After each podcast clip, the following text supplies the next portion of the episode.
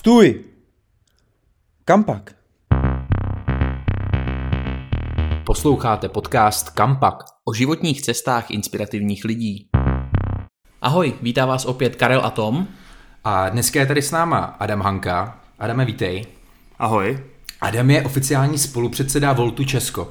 Adame, co je to Volt Česko a máte něco společného s napětím? Volt Česko je celoevropský politický hnutí hmm. A s napětím to má společného.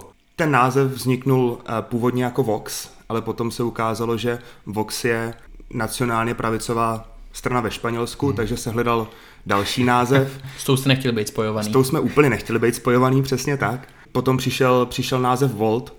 Um, má to být nový náboj pro Evropu. To je pěkný slogan. Je to pěkný slogan, samozřejmě jednotka náboje Kolomb, ale tak vzniknul z toho Volt, protože už to bylo předtím Vox. Jasně, a ty jsi teda jeho spolupředseda, to znamená co? Jsi ten hlavní tam, nebo? Já jsem spolupředseda uh, Voltu v Česku, mm-hmm. jinak uh, Volt je to celoevropský politický hnutí a má ambici být uh, identitou celoevropská politická strana, nicméně není možný založit jednu celoevropskou politickou stranu, takže máme registrovanou neziskovku v Bruselu, která je celoevropská, tý jsme všichni členové a postupně zakládáme politické strany napříč Evropou. Teď už jich máme 16. Tady v Česku fungujeme jako zapsaný spolek zatím. Takže 16 zemí evropských má Volt. Ano. A kde to vzniklo vůbec? Jaký z té země to, kde se to objevilo poprvé? Kde to rozjeli? No, Volt vzniknul v Americe, Aha. kde Aha. Eh, bylo několik Evropanů, kteří eh, studovali tenkrát v New Yorku a bylo to těsně po referendu o Brexitu a oni se rozhodli, že jim to vlastně docela vadí a že si myslí, že by bylo dobrý nějakým způsobem víc podporovat celoevropskou spolupráci. No a tak přišli s tímhletím nápadem, že bychom, nebo že by mohli vytvořit to, to celoevropský politický hnutí.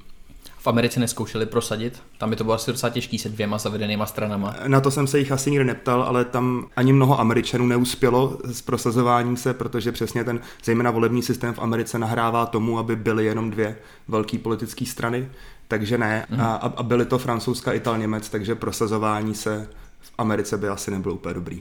Rozumím. Má to tady perspektivu, myslíš, že jako může vzniknout nějaký hnutí, který se spojí už takhle lokálně v jednotlivých státech a pak se třeba spojí v rámci Evropy? Já si myslím, že to je budoucnost Evropy. Já si myslím, že se nám dokonce, doufám, časem podaří prosadit to, aby mohla existovat nějaká skutečně celoevropská politická strana.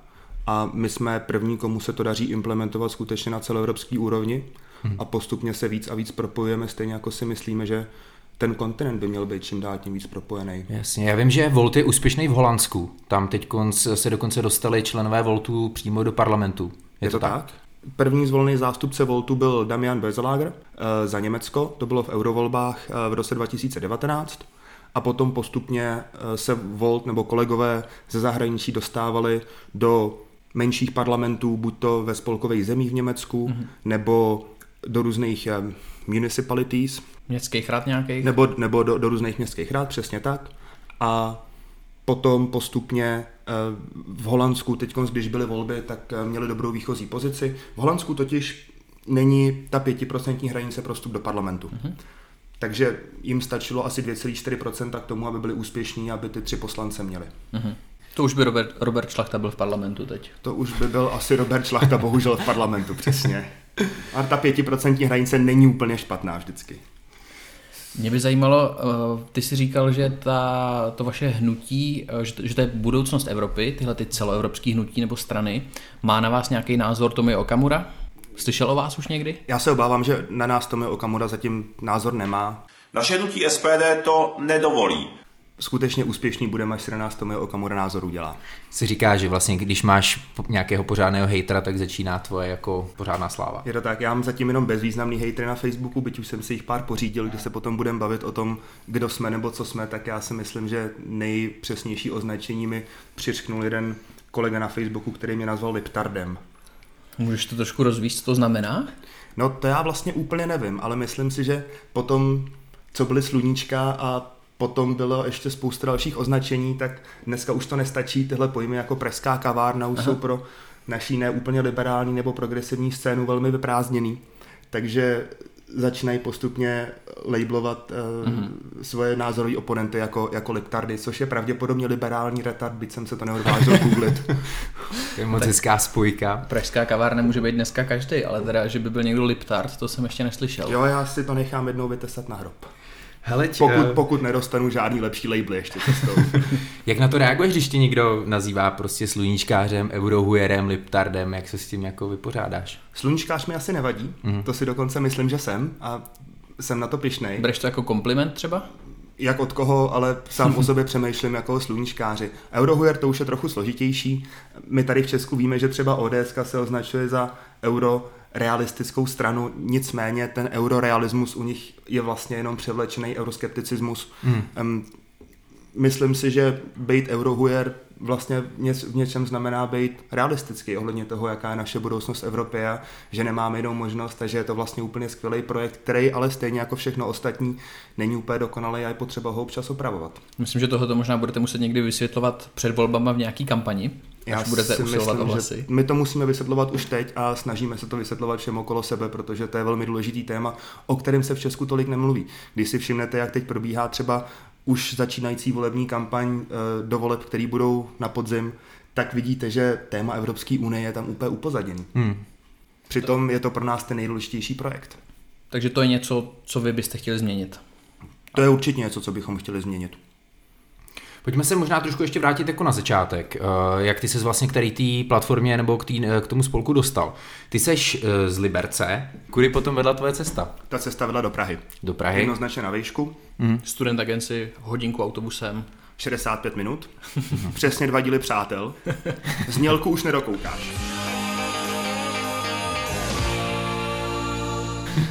Takže jsi přijel do Prahy na vejšku až, nebo? Přijel jsem do Prahy až na vejšku mm. a já už jsem předtím byl rok v Německu na Gimplu, jel jsem na takovou tu výměnu, kde hmm. rok bydlíte v hostitelské rodině. A kde jsi byl přesně v Německu? Uh, Ráteno, je to asi 100 km na západ od Berlína. Nebyl to velký kulturní šok, protože to bylo pořád ještě východní Německo a v tom hmm. roce 2006-2007, kdy jsem tam byl, tak to bylo pořád ještě východní Německo. Fotky jsem tenkrát nedokázal domů poslat e-mailem, ale musel jsem je nahrávat na CD a to CD posílat poštou. Mimochodem Němci si pořád stěžují, že má jeden z nejpomalejších internetů v celé Evropě a já jsem si ho tenkrát na vlastní kůži ověřil. To je zajímavá zkušenost. Co ti to dalo tenhle ten rok v Německu při střední? Rozhodně jazyk. A dalo mi to schopnost zjistit, že přežiju... Sprechen Sie Deutsch, dobře? Že já cím kút. Aha, tomu už jsem nerozuměl. to Sehr gut, jdeme dál. Sehr gut, ano. Dalo mi, to, dalo mi to hlavně schopnost, schopnost přežít, uh, učit se rychle. Já jsem se potom vlastně jsem se německy naučil, takže jsem si udělal C2 a zároveň samozřejmě ve škole jsem měl trošku náskok a dalo mi to hlavně jiný pohled na vzdělávací systém. Mm. A to musím říct, že si sebou teda nesu od té doby dlouho, dlouhodobě, dlouhodobě jsem kritický k tomu, jak je to Česku probíhá téma? vzdělání. Je to moje téma a je to, jak se právě ptal na to, jakým způsobem jsem se k Voltu dostal, tak nakonec to bylo skrz vzdělávání. Mm. Na jakou výšku jsi šel tady do Prahy? Na Matfis. A jak to jde dohromady, Matfis a politický hnutí?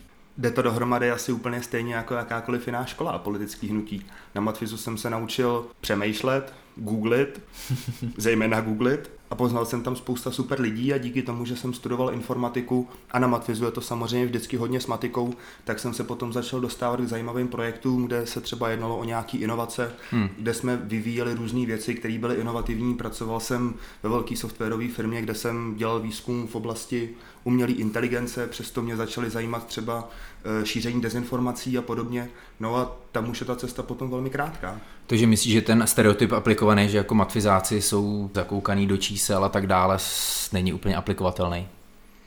Já nevím. Znám spoustu matfizáků, kteří jsou víc zakoukaný do čísel a znám spoustu matfizáků, kteří dělají v biznesu nebo jakoukoliv jinou práci, která je baví, protože mají rozvinutý kritický myšlení, dokážou přemýšlet exaktně, dokážou přemýšlet analyticky a, a to je hrozně důležité. Je to, je to vzdělání. My jsme na matfizu říkali, že a to, to snad řekl Čapek někde nebo napsal, že vzdělání je všechno, co vám zůstane v hlavě, když zapomenete znalosti, které jste se naučili. A to je asi přesně ono. To vzdělání jako takový je, je jako hrozně důležitá věc. A jak ty se teda potom dostal dál směrem k Voltu? Ty jsi jel ještě do Německa znovu? Je to tak, já jsem vlastně z Matfizu mám bakaláře, mm-hmm. potom jsem dostal stipendium na Institut Maxe Plancka do Saarbrückenu, kde jsem studoval informatiku s počítačovým viděním a počítačovou grafikou. A tam nějak vznikala tvoje snaha dostat se do, do, do něčeho jako Volt? Seznámil ses tam s Voltem v Německu? Neseznámil, v té době Volt ještě ani neexistoval. Mm. Volt je relativně mladá věc, existuje od roku 2017, jak jsem říkal, ta první myšlenka přišla až po Brexitu. Já jsem eh, naopak tam jsem se velmi, velmi intenzivně věnoval počítačům a, a programování a matice. A potom teprve, když jsem se vrátil tady, tak jsem se vrátil zpátky do té neziskovky, ve které jsem fungoval už od doby, kdy jsem byl na tom programu v Německu. No to tady možná nezaznělo. Já jsem potom, co jsem se vrátil z toho Německa, tak jsem začal dobrovolničit. Právě v té neziskovce začal jsem pomáhat zahraničním studentům v tom, jak se adaptovat v Česku, nějaká podpora v hostelských rodinách a tak dále. No a postupně jsem tam pracoval se spoustou dobrovolníků a bavilo mě, potom jsem se začal, začal hodně hrabat v tom, jak funguje vzdělávání, jakým způsobem můžeme těm dobrovolníkům, kteří už u nás teda odvádějí tu skvělou práci, pomáhat v tom, aby, aby fungovali dobře, aby z toho něco měli, jakým způsobem z toho, aby z toho prostě vytěžili co nejvíc. No a Začali jsme taky dělat různé workshopy na školách o mezikulturním vzdělávání, o různých kompetencích. A co, co to je za neziskovku, jestli můžeš přiblížit název?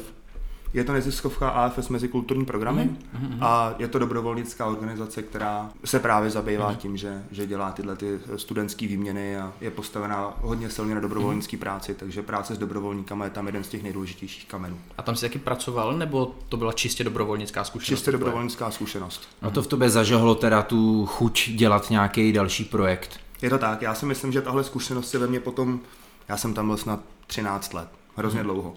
A ta zkušenost se ve mně potom v určitý chvíli vyčerpala, protože jezdíte do škol, děláte workshopy, snažíte se, aby svět byl o něco lepším místem a politika je pořád stejná.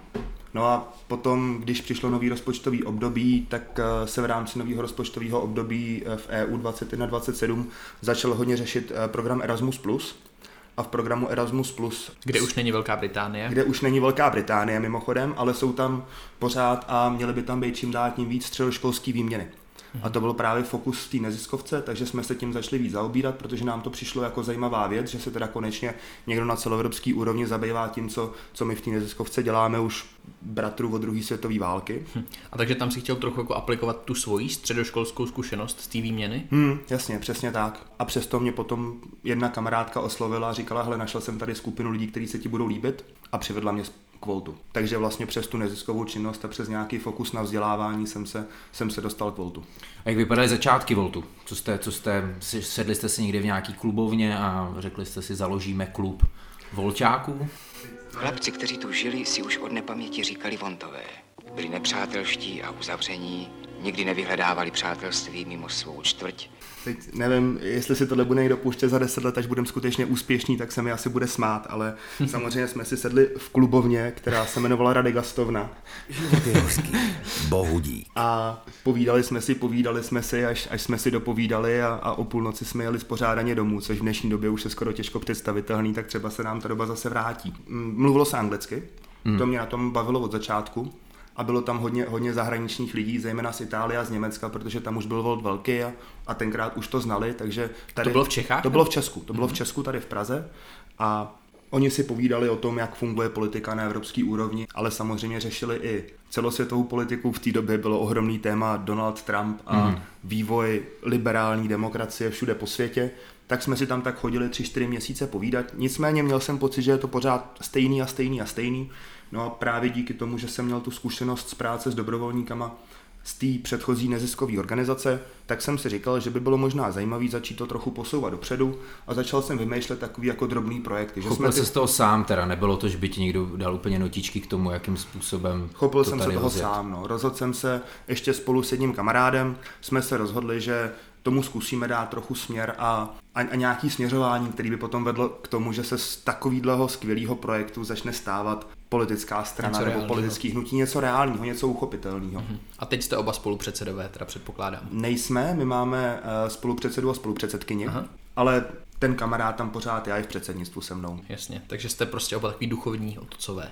Já nevím, jestli by se mu líbilo to označení, ale možná pro potřeby podcastu se tomu tak dá v Česku říkat. Rozumím. Mě by ještě zajímalo, ty jsi říkal, že, že to bylo takový hodně multikulturní prostředí, ve kterém to vzniklo, že jste mluvili anglicky. Jak z tohohle nějakého podhoubí chceš Čechům někde, dejme tomu na menším městě nebo na vesnici, vysvětlit, že ta vaše idea je ta správná? Jak to pak ne, nemají vnímat tak, že jim někdo z ciziny něco diktuje? No, Ad jedna, samozřejmě to anglicky mluvící prostředí začalo být problém ve chvíli, kdy jsme otevřeli facebookový účet a zjistili, že na něj taky občas potřeba něco napsat a že tam teda česky umějí asi čtyři lidi. Takže postupně jsme začali víc a víc se snažit o to, abychom nabrali, nabrali česky mluvící. Takže už mluvíte česky teď. Už mluvíme Česko. převážně česky. Kolik vás je jenom tak orientačně? Je nás cirka 30. Ve spolku hmm. máme teď 22 lidí. No, tak fanoušku na Facebooku nebo Fanoušku na? Facebooku, fanoušku na Facebooku máme, tam je ještě potom moje babička k tomu, takže asi o tři 31. víc. No. Jaký máte jako hlavní body, nějakou mantru Voltu, co je, pojď co si nám představit, takhle, kdyby si byl na ulici, jako je třeba Hare Krishna chtěl by si prosadit, to možná není úplně ideální uh, spojení, ale kdyby si chtěl prostě říct v, v nějakých třech, čtyřech bodech, jako proč Volt? Kdybych byl Hare Krishna, tak bych si asi prodal knihu, Aha. kterou ale bohužel zatím nemám. Nemáte? Nem, nemáme knihu. Máme, máme velmi obsáhlý program a pořád se doplňuje, mění, mění. Je za ním práce eh, desítek, spíš stovek velmi nadaných, talentovaných a nadšených lidí po celé Evropě a to mě na tom přijde fascinující. Myslím si, že naše hlavní, nevím, jestli je správný slovo mantra, ale, ale naše hlavní vize je víc a víc celoevropské spolupráce. A je to hlavně proto, že doba, ve které žijeme a ono to bude čím dál tím globálnější, prostě přináší výzvy, které potřebují více a více evropské spolupráce. Covid nám to ukázal úplně jednoznačně, klimatická krize, který čelíme, nám to taky ukazuje úplně jednoznačně. On se ukazuje, že ta globalizace sebou nemusí přinášet jako jenom to dobrý, ale naopak, že je potřeba asi čelit tomu nějakou jako, uh, nějakým společným přístupem. Globalizace má vítěze i poražený. Mm-hmm. To už dneska jednoznačně víme. Mm. Je potřeba, aby, když to řeknu velmi jednoduše, se vítězové globalizace taky dělili s těma, který na ní neprofitují úplně tolik. Mm-hmm. A proto má Volt eh, silný sociální zacílení, zejména třeba ve vztahu právě ke klimatické krizi. A to je taková jako krásná idea, s tím myslím si, že se jako nedá v podstatě nesouhlasit. No, to by se zdivil. Naše hnutí SPD to nedovolí. Dobře, ale jako jak tohle to chcete přetavit do nějaký reality?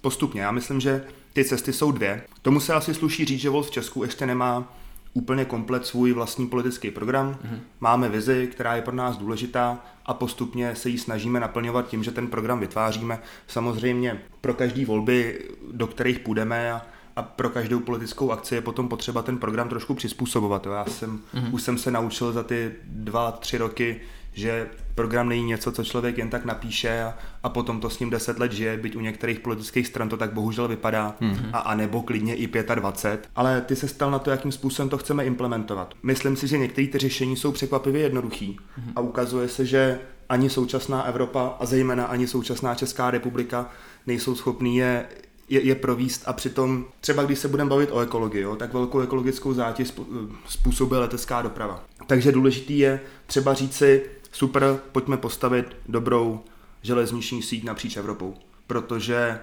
regulace ve spoustě věcech prostě nefungují, byť je to takový to první, ale velmi, velmi často špatný řešení a je dobrý třeba eh, nabízet alternativy. Kdyby byla dobrá, dobrá doprava z Prahy do Krakova, kam já jsem občas jezdil ještě před koronou, tak eh, ta zkušenost byla taková, že jsem měl asi 4 hodiny z Prahy do Ostravy a pak mě přesadili na autobus a ještě jsem dvě hodiny jel z Ostravy do Krakova. Mám stejnou zkušenost. To jsou typické města, které kdyby se propojily dobrou železnicí, tak si myslím, že to že, že profituje Ostrava, profituje Krakov a ještě všechno mezi tím, což je takový ten příhraniční region, který mm. bývá velmi často zanedbaný nebo o něco chudší než hlavní centra, tak by z toho taky profitoval. A nepřemýšleli jste o tom, že byste začali třeba jako víc na nějaký lokální úrovni, než že budete propojovat něco mezinárodně? Třeba jako zlepšit spojení mezi Prahou a Brnem?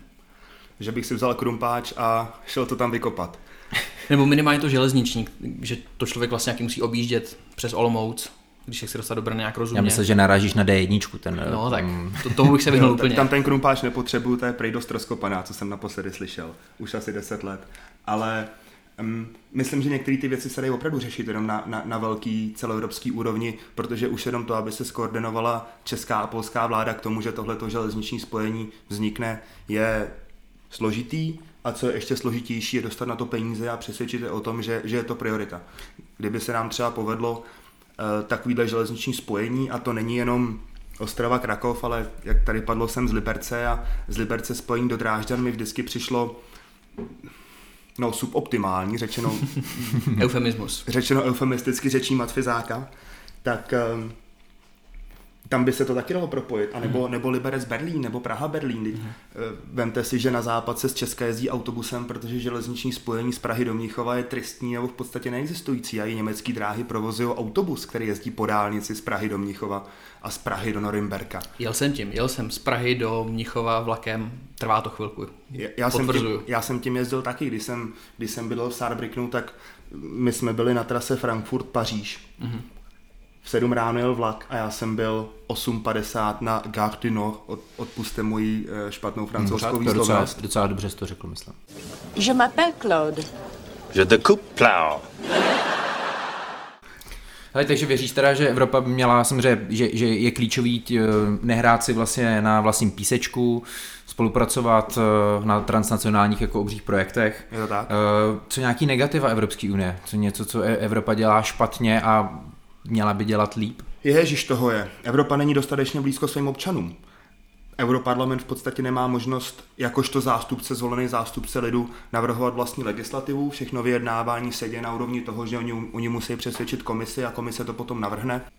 Jsou tam ještě další různé možnosti, jako například uh, občanská iniciativa, kde můžete nazbírat milion podpisů, my se do ní budeme taky pouštět a můžete předložit e, nějakou legislativu přímo komisi, která ji potom musí předložit parlamentu, trochu zjednodušeně řečeno, ale představa toho, že my si do Europarlamentu volíme naše české zástupce a ne ideový zástupce nějakého myšlenkového proudu, který má třeba rozhodovat o Evropské unii, je ve skutečnosti úplně šílená, protože co tam má být někdo, kdo jako si zrovna myslí, že díky Evropě pomůže nechci jmenovat žádný město, ale mm-hmm. svýmu, svý, svý rodní vesničce. Vždyť přece i v Europarlamentu se potom ukazuje takový to jako velmi jednoduchý lokální myšlení, ale Europarlament má být to něčem jiným, to mají být volení zástupci uh, Evropanů.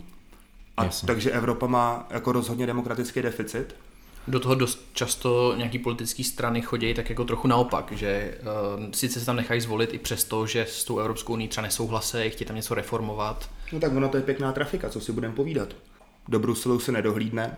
Hmm. Je to taková, mně přijde, že Brusel je taková španělská vesnice trošku, že, že, že o ní nikdo moc jako neví a nevíš, ty procesy jsou poměrně komplikovaný, já to mám teda vystudovaný, ale jako vyznat se v tom, co se tam všechno děje, v tom jako molochu, té obrovské Evropské komise a tak dále, Uh, myslím, je to vzdálený od lidí přece jenom. Budeme tomu říkat belgická vesnice.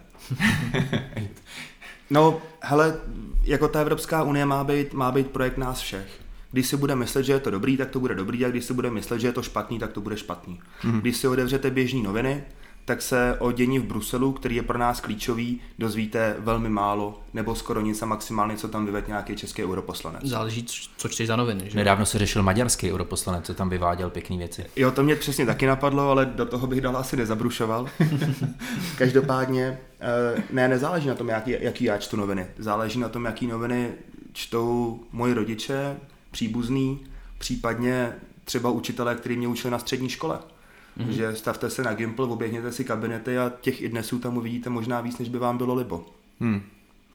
Mluvil jsi o občanské iniciativě ještě, tak když se možná vrátím k tomu tématu toho přeshraničního propojování, tak e, nenapadlo vás někdy, e, že byste zkoušeli prosazovat myšlenku kanálu Dunaj Odra Labe? Tam byste podle mě našli docela jako dobrou podporu teď v Čechách pro to. I have a dream. Jo, jo, no nenapadlo. Ne? Tohle není cesta, kterou se chcete vydat v Tohle propojování. asi není cesta, kterou by se měl vydávat kdokoliv v Česku. To je jenom takový jako velmi úspěšný trolling. Já mám vždycky pocit, že když, se, když, když už na hradě nemají jaký téma nahodit, tak, tak vytáhnou Dunaj, Odra, Labe anebo nějaký podobný kanál a to snad ani nemá smysl komentovat, ne? To, to by byla ekologická katastrofa a jedna, ekonomicky by se to zoufale nevyplatilo, kdybychom místo toho postavili železnice tam, kam patří, tak si myslím, že bychom na tom byli všichni mnohem líp. Proč myslíš, že má spousta Čechů teda negativní věm Evropské unie, nebo proti třeba ještě jiným státům z té východní Evropy jsme na tom hodně špatně? Já bych skoro řekl, že se to postupně zlepšuje, nebo nevím, jestli to není jenom jako wishful thinking, ale myslím si, že se to postupně zlepšuje. Nicméně jednoznačně je to prostě celospolečenský dění a, a celospolečenský narrativ, který v Česku slýcháme už, mm. já nevím, 20 let. Jak, co si pamatuju, mě je 32, tak myslím si, že televizi jsem vnímal někdy v nějakých 12-13 let, jsem chápal, že jsou tam nějaký mluvící hlavy a ty mluvící hlavy říkají pořád to samý. A... I Václav Klaus, který nás tam dostal, tak teď... Eh, Václav Klaus ale u toho asi musel zlomit pero, když to podepisoval V kapse. v kapse. A Bůh ví, jestli bylo jeho. Tak je pravda, že teď jsme nedávno si připomínali 17 let od vstupu do Evropské unie, tak Budeme skoro plnoletý. To Bychom se tak mohli začít chovat, ne? Pomalu. Teď se na to podívejte. Eh, Česká republika neumí být v rámci Evropské unie konstruktivní a my tím sami přicházíme o ohromné příležitosti. A teď jedna věc je euro. Myslím si, že euro je skvělý projekt a myslím si, že Česká republika by se měla velmi rychle snažit o to se k tomu připojit. Hmm. Ať už bude to pro nás mít ekonomické výhody, ale zároveň je to taky jasný politický vyjádření toho, kam patříme a svážeme se se západem zase o něco hmm. víc. Nebo ono nejenom se a to západem. je něco, co lidi jako přesně nechtějí, nebo velká část politického spektra přesně tohle nechce. No a jak vysvětlíš lidem, že zdraží rohlíky, že bude euro? No oni nezdražej, že jo? A jak jim to vysvětlíš? Tak nevím, no, třeba to budou chtít jednou zkusit. Mm-hmm. Ale možná, že i kdyby ty rohlíky o trochu zdražily, by třeba na základě slovenské zkušenosti to vypadá, že spíš nezdražej, mm-hmm. tak um, ono to je vlastně naopak. Teď jsem koukal, že dokonce inflace v zemích, který neplatí eurem, je mnohem vyšší. To znamená, my máme tu naší českou korunu, stabilní přístav, jak by řekli moji názoroví oponenti, mm-hmm. a i přesto nám rohlíky zdražují mnohem víc než v okolních zemích. Takže je to asi věc nějakého zaramování té argumentace, eh, nebo dejme tomu Rozhodně. Porovnání s tou slovenskou cestou. Tohle mě, to, tohle, tohle mě vždycky překvapuje, že, že Slováci to euro dokázali zavíst a s kým se bavím, přijde jim to OK. Takže nějaká snaha prostě Čechů být konstruktivní, aktivní, ne, nebýt jenom jako pasivní příjemci a vinit Evropskou unii za všechno, co se dá. Ukazuje se to třeba i teď. Chystáme český předsednictví a naše vláda do toho nechce investovat tolik peněz, náš diplomatický sbor na to pravděpodobně není připravený. No a není to zbytečný výdaj? Nemá třeba vláda v tomhle trochu pravdu? Hele, rozhodně nemá, protože Je to silně podfinancovaný. No. Proti 3,5 miliardám za 2009 předsednictví, tak teď je to vynaložený náklady nějakých 1,24. Něco takového jsem čet. Um, když, když tohle uděláš dobře, tak máš možnost prosazovat svoje vlastní národní zájmy v rámci Evropské unie. A teď je potřeba být v tomhle realistický. V Evropě si země prosazují svoje národní zájmy, schání tam koalice, hledají, kdo je podpoří. Je to úplně normální politika, jakou vidíme i v českém parlamentu a kdekoliv jinde. Tam se to děje na úrovni zemí a je to tak správně. To je to kolbiště, na kterém se mají ty země dohadovat, protože všechny ostatní možnosti už jsme si zkusili a nedopadlo to moc dobře v historii. Takže pokud chce Česká republika být konstruktivní partner a pokud se potom chce dokázat spolehnout i na své evropský partnery, tak by měla ukázat to, že se dokáže drát za ty svoje národní zájmy a ne, a ne jenom všechno kritizovat, protože my nedokážeme být velmi konstruktivní partner jako, jako některé jiné země. Podívejte se třeba na Slovensko, jakým způsobem funguje. Dánsko je podobně velký, samozřejmě je to víc západní nebo severská země než, než Česko, ale to by pro nás měl být ten příklad. Super, Adame, eh, ještě trošku, co se týče Voltu Česko. Když se bude chtít někdo angažovat, jaký má možnosti se k vám dostat? tak asi nejlepší mrknout na náš Facebook, anebo, nebo na naše webovky, tam jsou různý formuláře, kde se prokliká k tomu, že, že se nám může ozvat. Bude nějaká schůzka v Radegastovně zase? No tak cash by, že jo, já doufám, že to bude ještě před očkováním, Ale... Chcete to přesunout ke kaštanům? Tam teď konc... počkej, ke kaštenům tadyhle na Braníku? U kaštanů tam byla založená co možná Sociální retrefil, demokracie, přesně, ne? Sociální demokracie. A je tohle na Braníku, já jsem tam kousek vedle toho bydlel. Ne, nechceme. Tak to ale- mohla být taková symbolická náhrada, protože třeba sociální demokracie v Česku brzo zanikne, tak vy byste ji mohli nahradit pak. Já si myslím, že to, co momentálně předvádí sociální demokracie, asi nepotřebuje náhradu. Uh, jak se teda člověk s váma může spojit, krom toho, když nepůjde do Rady Gastovny nebo přes Facebook, m, kde vás všude najde? Říkal Scházíme jsem, na, se na Facebooku, na, na Twitteru, Facebooku, na Twitteru, Instagram, Tinder Instagram taky. Tinder zkoušeli kolegové v, Euro- v kampani do evropských voleb. a všichni swipovali na blbou stranu, nebo Hele, nevím, nikdy jsem se neptal, asi jsem se, asi jsem se bál, co se dozvím. Ale jako no, normálně se asi dá přes web nebo, mm-hmm. nebo přes Facebook, mm-hmm. myslím si, že dneska už se dáme i vygooglit. uh, kdy vás tak člověk může čekat na tom politickém kolbišti? Co jsou tak jako první volby, na který cílíte? My jsme přemýšleli, jestli do voleb teď na podzim a už před nějakou dobou, to bylo ještě, když jsme měli původní volební systém, tak jsme se rozhodli, že do toho nepůjdeme, že nechceme zahajovat naše politické působení tím, že budeme tříštit spektrum. A takže si myslím, že... Stejně ho jednou, dřív nebo později roztříštíte. To jo, ale zrovna v těchto volbách na podzim mi přišlo důležitý, abychom to spektrum netříštili a zároveň, co si budem, zatím jsme příliš malá ryba, takže že by s náma chtěl někdo významný spolupracovat, bylo spíš nepravděpodobný. Takže jsme se rozhodli, že první volby, do kterých půjdeme, budou komunální volby a ty jsou příští rok na podzim, myslím. Mm-hmm. Takže do té doby máte nějaký rok a půl. Do té doby máme rok a půl, já vždycky všem říkám už jenom 149 týdnů, už jenom 148 týdnů. tak si budeme těšit na nějakou fialovou barvu v ulicích. Uh, Adame, máš ještě něco z té své dráhy kariéry, co bys třeba udělal jinak, nebo co bys si změnil? Co byl takový třeba tu jako největší průšvih na té dosavadní cestě? Něco, z čeho jsi poučil?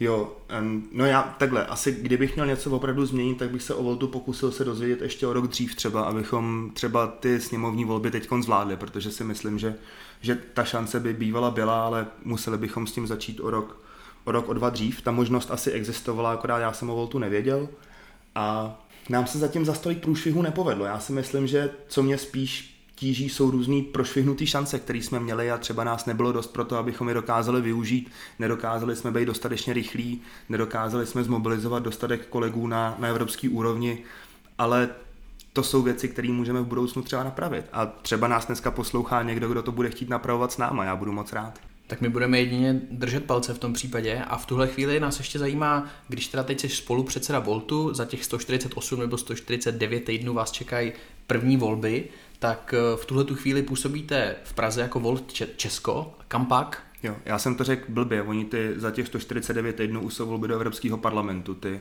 mm-hmm. ty, ty na podzim komunální jsou vlastně jo. ještě za půlku té doby. Nebo... Tak takovýhle horizont nemám v hlavě přesnej, no. tak děkuji za upřesnění. Já půjdu pak vrátit diplom na Malostranský náměstí.